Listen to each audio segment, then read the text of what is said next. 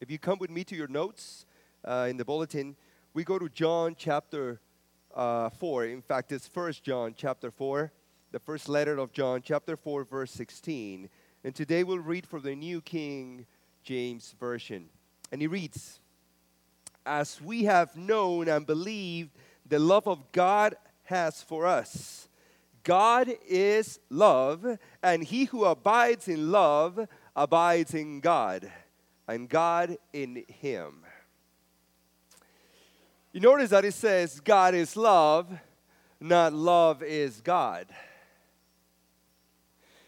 By God being love, that means that God is the origin of love. However, in our days, in the way we communicate, in the form that we utilize words, we tend to move the meaning of love into all kinds of areas of our life. And by doing that, we diminish the actual meaning, of the word. For example, if you like your shoes very much, you say, I love my shoes. When you buy a car and you drive it and you're happy about it and you're excited because it's your car, you say, I love my car. And the same thing applies for your girlfriend or your wife. I love my wife. The thing is this God is love because that is his nature and that is his desire for me. That because he is love, he wants the best for me. That does not mean that, that because God is love, I'm going to be able to do whatever I want.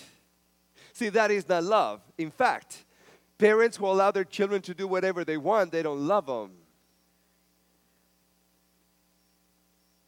Okay, I'm going to stop right there on that one.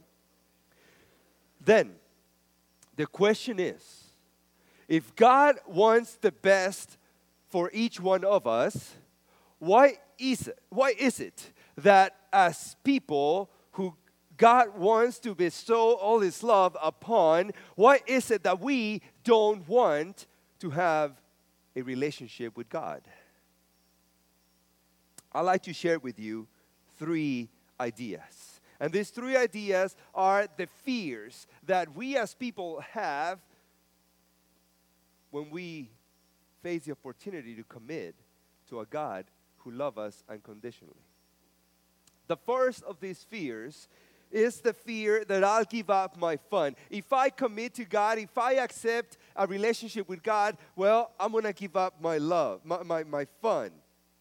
Some people believe that once you become a Christian, the fun is over. Some people equate being a Christian to being miserable. And I don't blame them. Sometimes you can look around when Christians are and you can see some faces that are miserable. Yeah, I don't blame them. But, but one of the realities of a relationship with God is that God is willing to provide for us richly everything that we need to enjoy life to the max. Unfortunately, we try to improve what God has done, and that is our problem. See, we depart from the premise, from the basic principle that when God completed his, his, creation, He said that it was good. But that also means that it was complete, that it wasn't lacking anything, that it was everything that it was intended to be, needing nothing else, lacking nothing. But we try to enhance our experience, and that's when we fall into problems. Because, see, God wants us to enjoy life. When we talk about enjoying life, we think of experiences. Experiences that go beyond the norm. And that is one of the reasons why we invented extreme sports.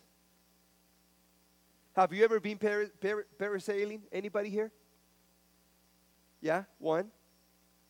Had anybody uh, uh, been skydiving from here? Okay, another. That's two, three. Okay. How long does, does that experience last?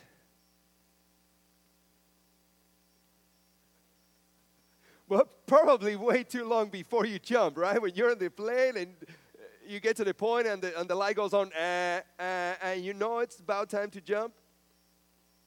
But the jump, the, the, the acceleration of it, the adrenaline rush, only lasts but a few seconds. But when, what happens after? See, God did not intend for us to enjoy life in bursts of seconds. God intended us to enjoy life permanently. And that is oftentimes when we think that, that if I have a commitment to, to God, I will lose my fun. But in reality, having fun the way God intended is having a clear conscience. Having fun the way God intended is having a happy and unified family. Having fun the way God intended is having Christian friends who don't manipulate you. Having fun in, in, in Christ means to laugh in church are you with me? Having fun in Christ means to enjoy the world that God made. Isn't our church looking beautiful today? You know, the lights are on. We know it's a season of joy and there's snow falling out there in other states. You know, God intended us to enjoy the world the way He made it to be, wherever you happen to live. We don't have to go to another place to enjoy life. So, one of the fears that people experience is that they might give up their fun if they commit to Christ. Another fear that people experience is that they might become fanatics. Misguided religious people tend to cause many to steer away from God. Probably you know someone who is rigid, narrow minded, legalistic. Don't, don't turn. Don't turn. Don't, you know, they have a rule for everything.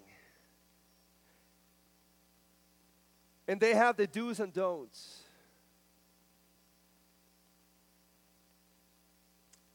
They seem to be in another level next to everyone else. And they happen to find all the deficiencies of other people but never their own. They're obnoxious, overzealous crusaders, and they're trying to scare the hell out of you.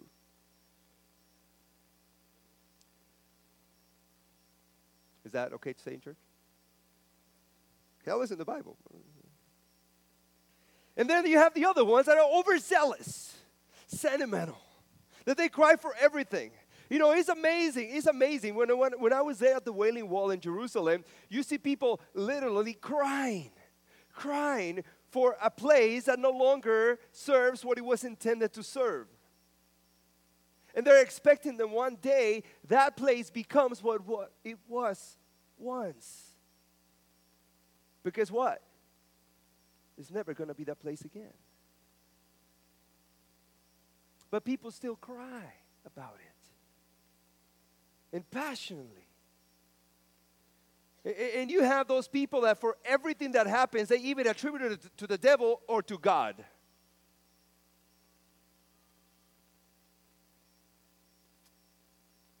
We are just a very, very, very short distance away from becoming fanatics in the way we experience God. And that only happens first when we have an experience of faith that is based on knowledge only. If our experience of faith is based on knowledge only, we're going to try to find everything else that is wrong to condemn. And when your life becomes finding the wrong, you will never do what is right. Another situation that happens is that people are not really into the word, but they're into the feeling good. And that's another extreme of fanaticism or fanatism. I'm inventing words this morning. A- a- And when we, when we fall in the other extreme of fanatism, is because we don't really uh, care about the knowledge, we care only about the experience. The feeling good, the song that makes me cry, cry, the words that make me that make me remember. And that is okay unless that's the only thing you search for.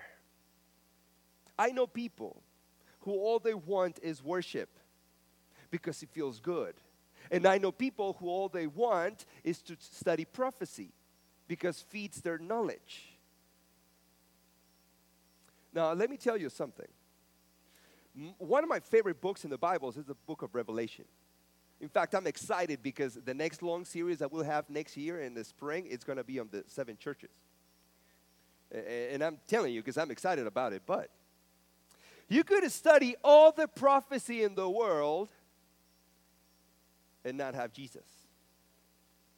And if you understand all the prophecy in the world, but you don't have Jesus, you don't have anything. In fact, the first verse of Revelation, Revelation 1 1 says, This is the what? The revelation of who? So if you don't have Jesus in the middle of your understanding of prophecies, you don't have anything. All you have is history. So, see, Christ is got to be the center your knowledge and your experience because Christ is the one that put the word into life. He says in, in in John 1 1, in the beginning was the word, and the word was God, and then the word became what? Flesh. Because Jesus is where everything, the knowledge and the experience become one. So you can have the knowledge, you can have the experience, but if you don't have Jesus, you don't have anything. But when you have an experience, a personal experience with Jesus, the fear of becoming a fanatic goes away because you know you're centered on the right place. The third fear that people experience is the loss of freedom. The world defines freedom as the ability to do whatever you please without restraints. Do what I want, say what I want, respond to nobody. But I have a question for you. How far does sexual freedom has taken us? Social diseases, abortion, AIDS. I have another question for you. How far chemical freedom has taken us? We live in a country addicted to legal and illegal drugs. Just look at your cabinet.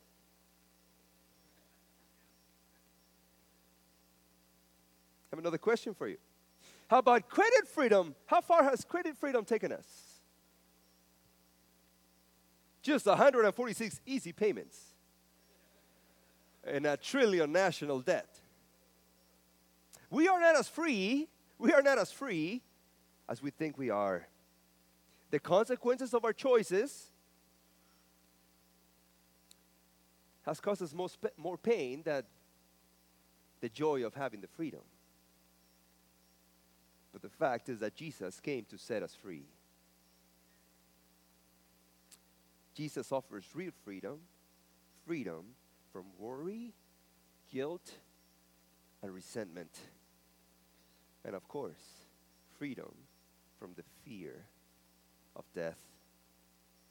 So, when we talk about these fears, we can only understand one thing that these three fears that people experience when faced with the decision to commit to Christ can only go away when you experience Jesus. So, Ephesians 3:17 says, "That Christ may dwell in your hearts through faith that you, being rooted and grounded in love, may be able to comprehend with all the saints." Maybe he's talking to us all together here. What is the width, the length, the depth, and the height of God's love. So, everything has limits. Do you agree with me? You drive, and there's speed limits. Everything has limits. But God's love is limitless. So, how is it that God's love is limitless? like the song that Wayne sang this morning. The first thing that we can understand about God's limitless is that it's wide enough to include. Oh, is wide enough to include everyone. Everyone. John 3:16. You remember this verse, right? We see it in stadiums, we see it everywhere. For God so loved the world that he gave for what? His only begotten Son, so that whoever believes, whoever, who is whoever? Is everywhere. Everyone. This is a universal, all inclusive text. See, he doesn't talk about uh, differences. He doesn't talk about styles. He doesn't, he doesn't talk about ages or, or nationalities. He doesn't talk about any distinction of people. He's talking about everyone, everyone. The good news is that that text includes me because God loves me. The bad news is that God loves my enemies just as well. So that means that I need to love my enemies just as much as God loves them. And, and we see in the story of the Gospels that, that Jesus loved the, the not so lovely ones and caused them problems. Because he spent time with the people that were outside of the society that was accepted, especially in their behaviors. It, it, it just amazes me that the first miracle that Jesus performed was at a wedding. And, and you do uh, remember that weddings in those days, in the time of Jesus, were a little bit different than the weddings that we celebrate today.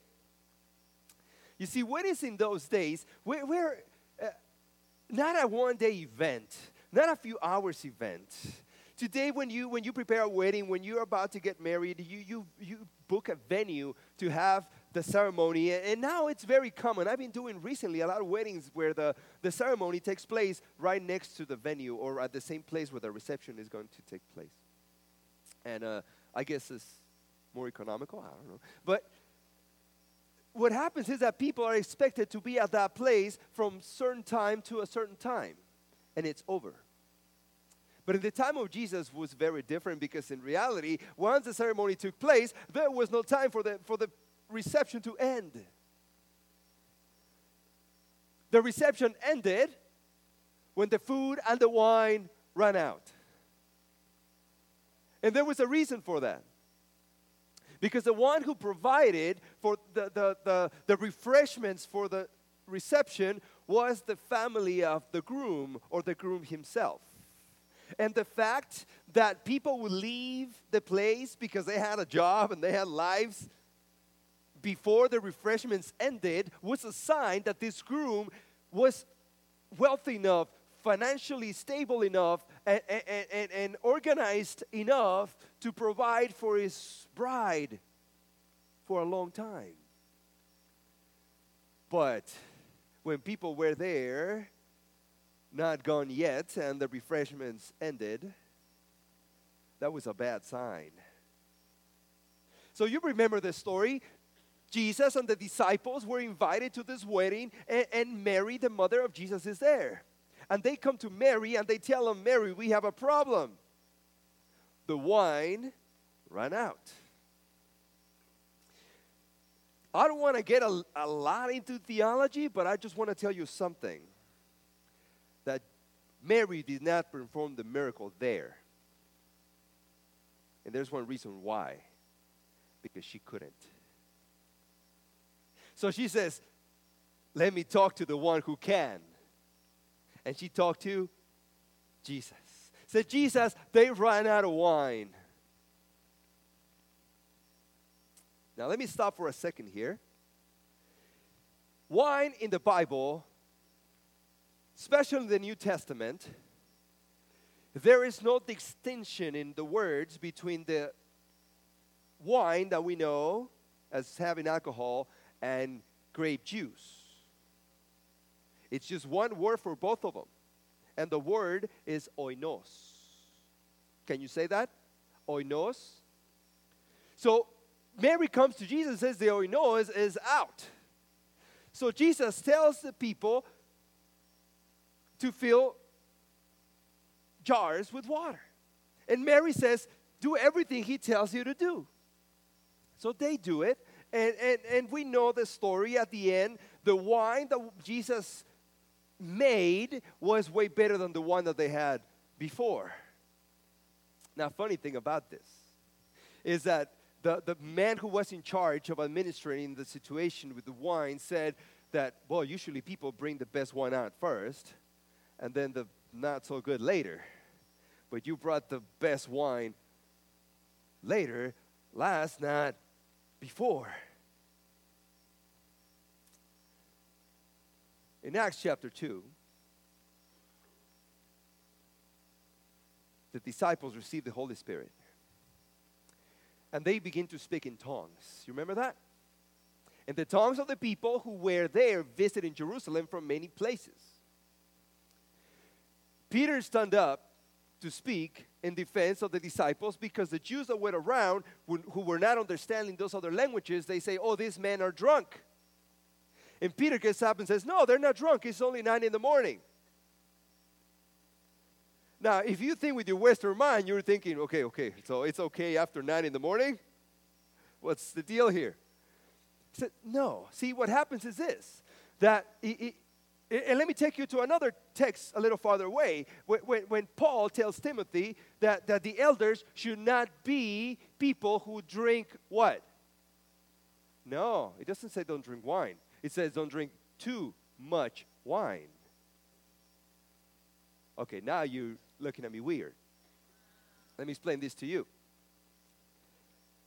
Peter says they're not drunk, it's only nine in the morning, and the reason was because every time that we think of wine, we think in modern processes of fermentation.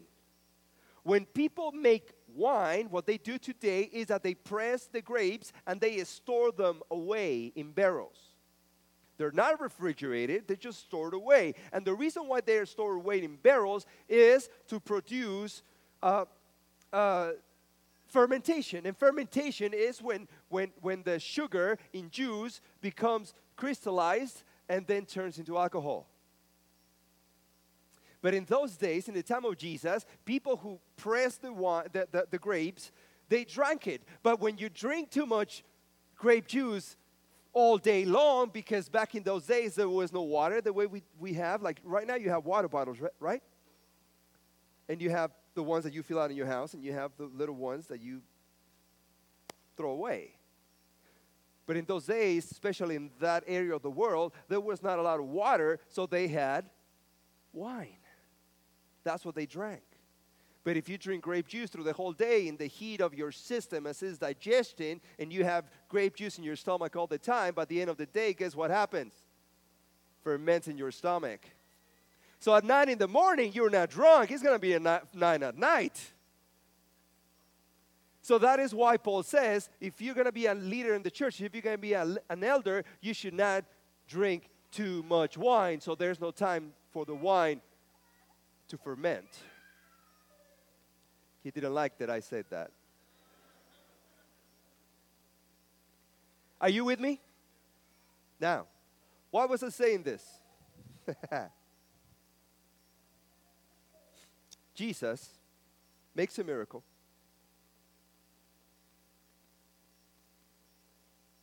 With something that was going to create with something that was going to be a representation of future blessings. In that miracle in Cana,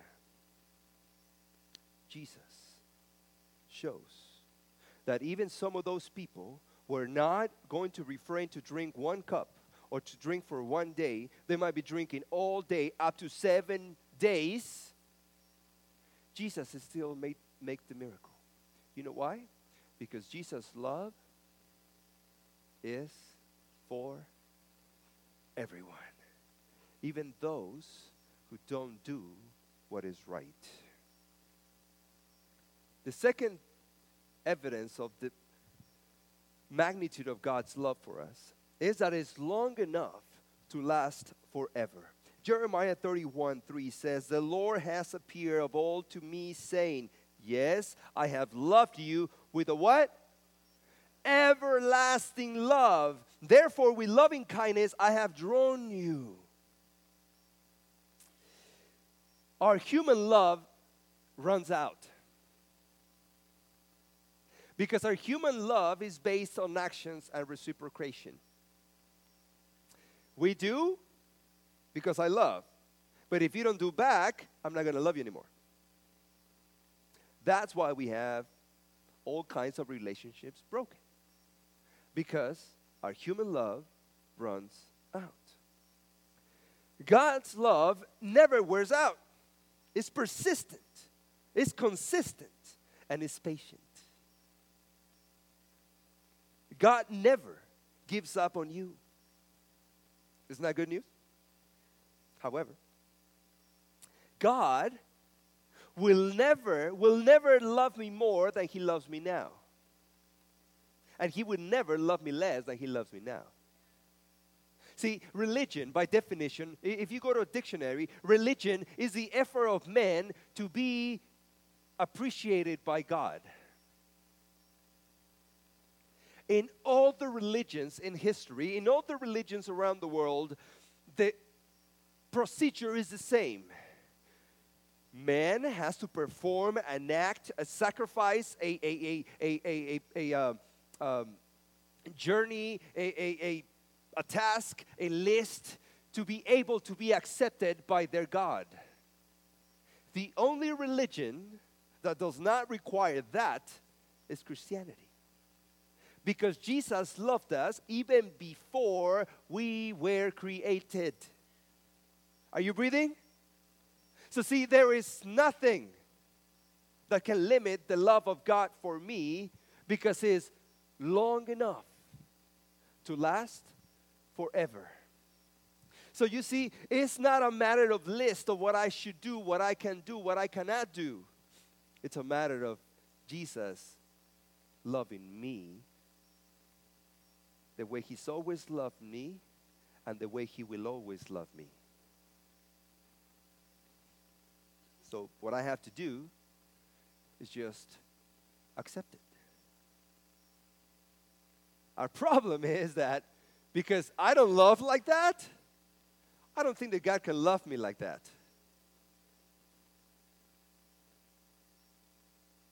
And that's why it is so difficult for me to accept that kind of love. But all I have to do is understand that God love is undeserved and is unearned. I just have to accept it. There is nothing I can do to earn it and there's nothing I have done to deserve it. God's love is also high enough to be everywhere. To be everywhere. Have you ever seen video from a drone? You've seen those little helicopter looking things that fly out and they have cameras and they take pictures or video from above. it, it is just amazing. And, and uh, if you go in a plane, if you fly on a helicopter, or if you go in one of those, one of those, uh, uh, how do they call those balloons that with hot air, hot air balloons? You know, you go, and, and the higher you go, the more area that you can see. Have you experienced that? to me, I, I, love to fly. I love to be on airplanes, and I love to see if I can identify where I'm flying over. I love to, I, I, try to guess. It's very difficult. It's very difficult, let me tell you. It's very difficult. But oftentimes there's little landmarks that you can see, oh, that's that place. Oh, that's that other place. I keep looking at the little map with the airplane and the, uh, that shows that this, I, I, love that. I love that. And, and you can, and you have already realized that the higher you are, the more area that you can see. See, God's love is so high it's so high, then can be everywhere. Not because He's with us today, He can love the other people around on the other side of the world. God sees everything and He is everywhere, as we learn in, uh, in the second week of this series. And He can experience the same type of relationships with people in America as he does with people in Asia, and in people in Europe, and in people in South America, and people in the Caribbean. Because God is not constrained to geography. Romans 8:39 says, "Nor height, nor depth, nor any other created thing shall be able to separate us from the love of God which is in Christ Jesus our Lord." There is no place that I can go where God isn't. No situation, no situation will be able, able to separate us from the love of God. The only antidote to loneliness is understanding that God is with me.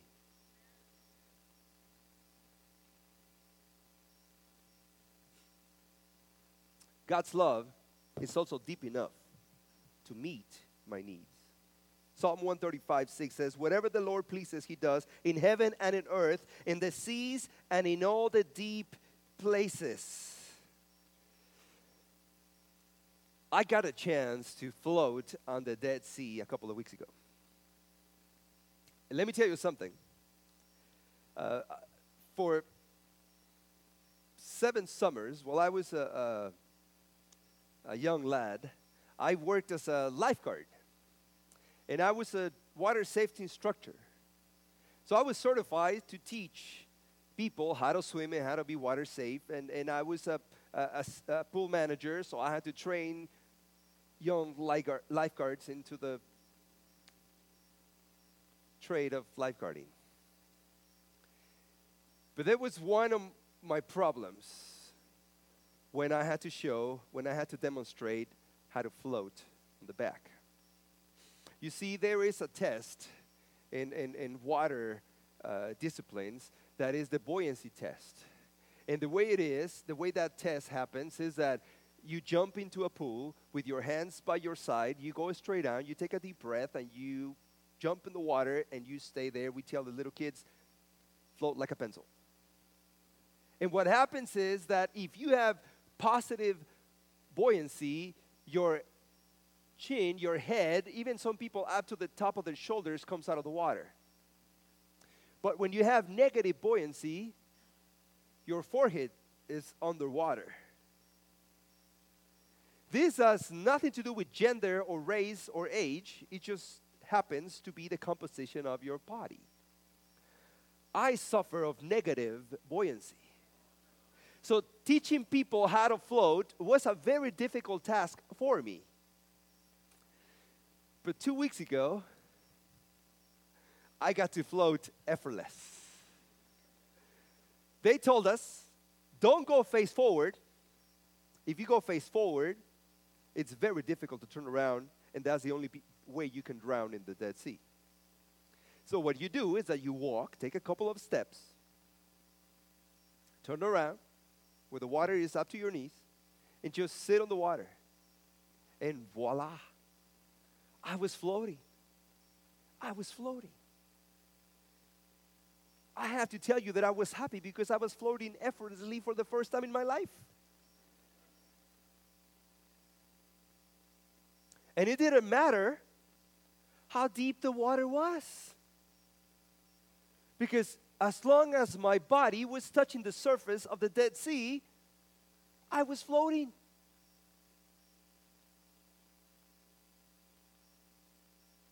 And that's when this text came to my head. Again. It doesn't matter what situation you're going through in your life. It doesn't matter what's happening with you, what you're thinking, where you are, how old you are. God's love is there. Because it's deep enough to hold you up.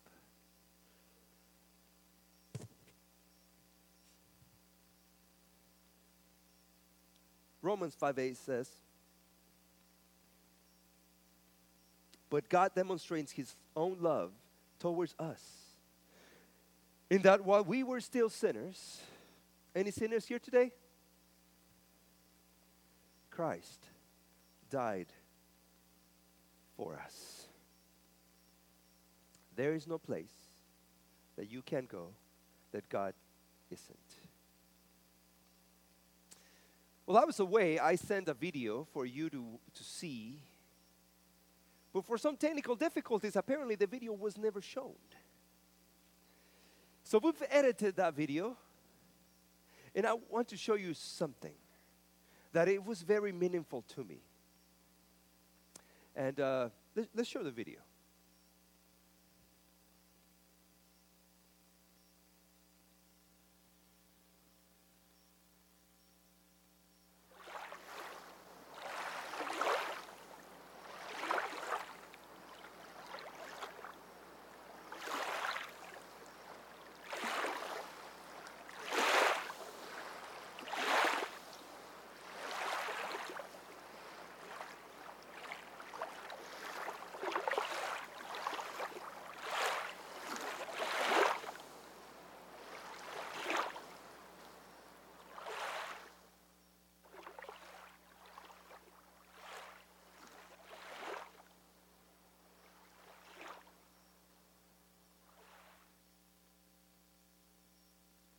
I don't know if you see it, but that is the, the Sea of Galilee.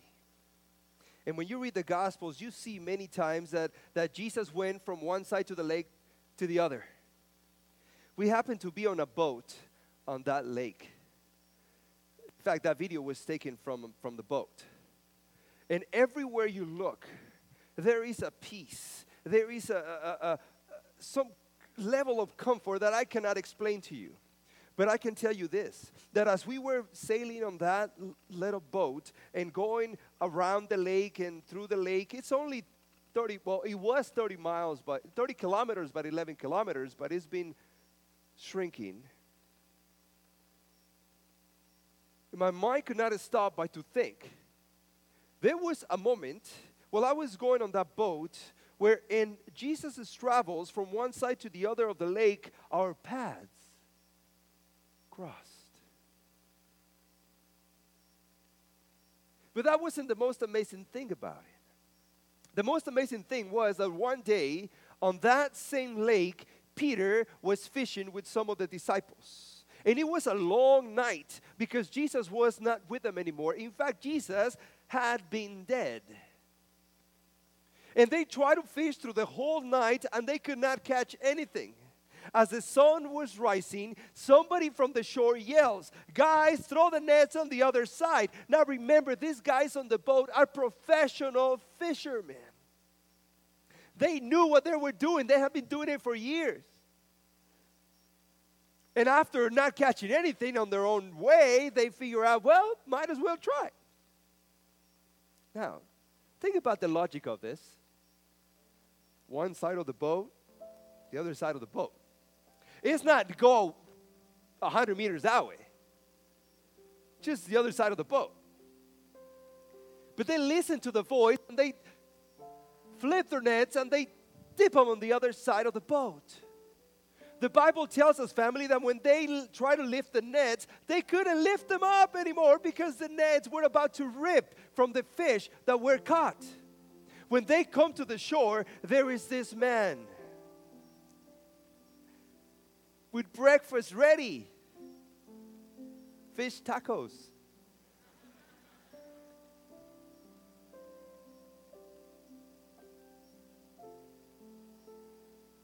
Once they eat,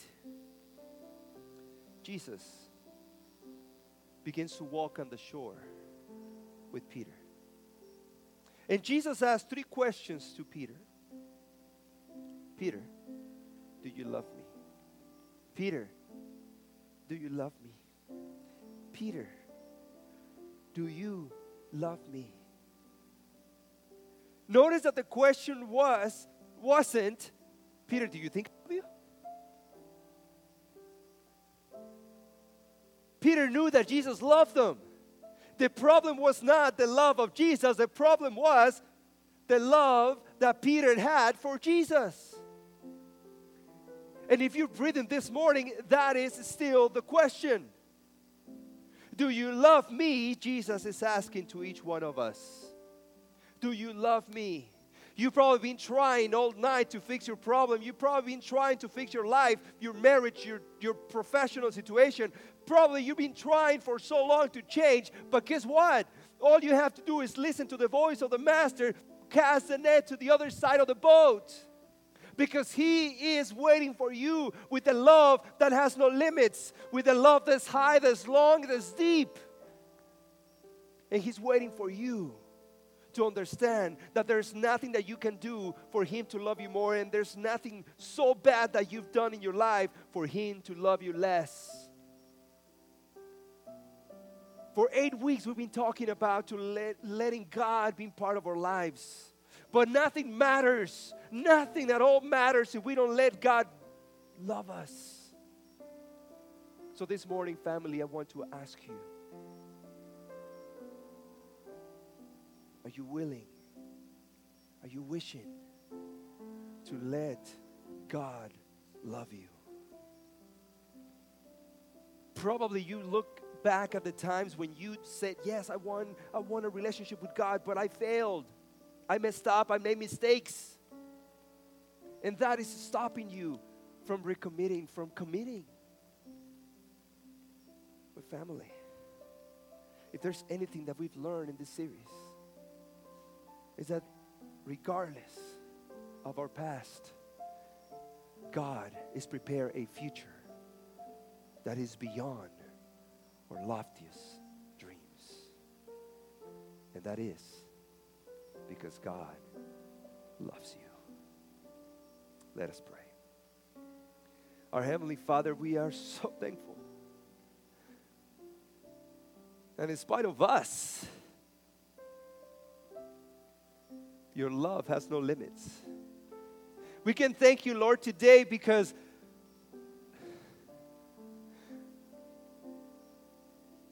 of all the times when we failed, you're still there waiting for us. Of all the times that we denied you, you're still waiting for us to put your arm around and to assure us that your love has never changed. Father, we pray that when we leave this place, we can go with the assurance that we have a God that is, does not expect anything for us, from us, that does not expect us to fulfill any lists. The only thing that we have to do is to respond to this love that has no limits. And Father, as we close this prayer, I want to give some moments for each one of us to respond to the call of love. For those of us who, in the past, accepted a relationship with you, Lord, but over time it's changed a bit not for the better. And for those of us who've heard about you, who heard about the Bible, who, who learned a little bit about Jesus, but never really gave him a chance for our relationship. That today, may we take the first step, not just to know about him,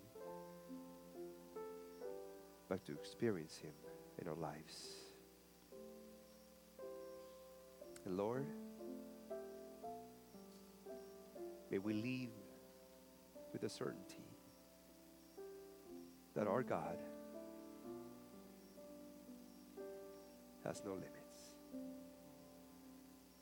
and is there for everyone. In Jesus' name we pray.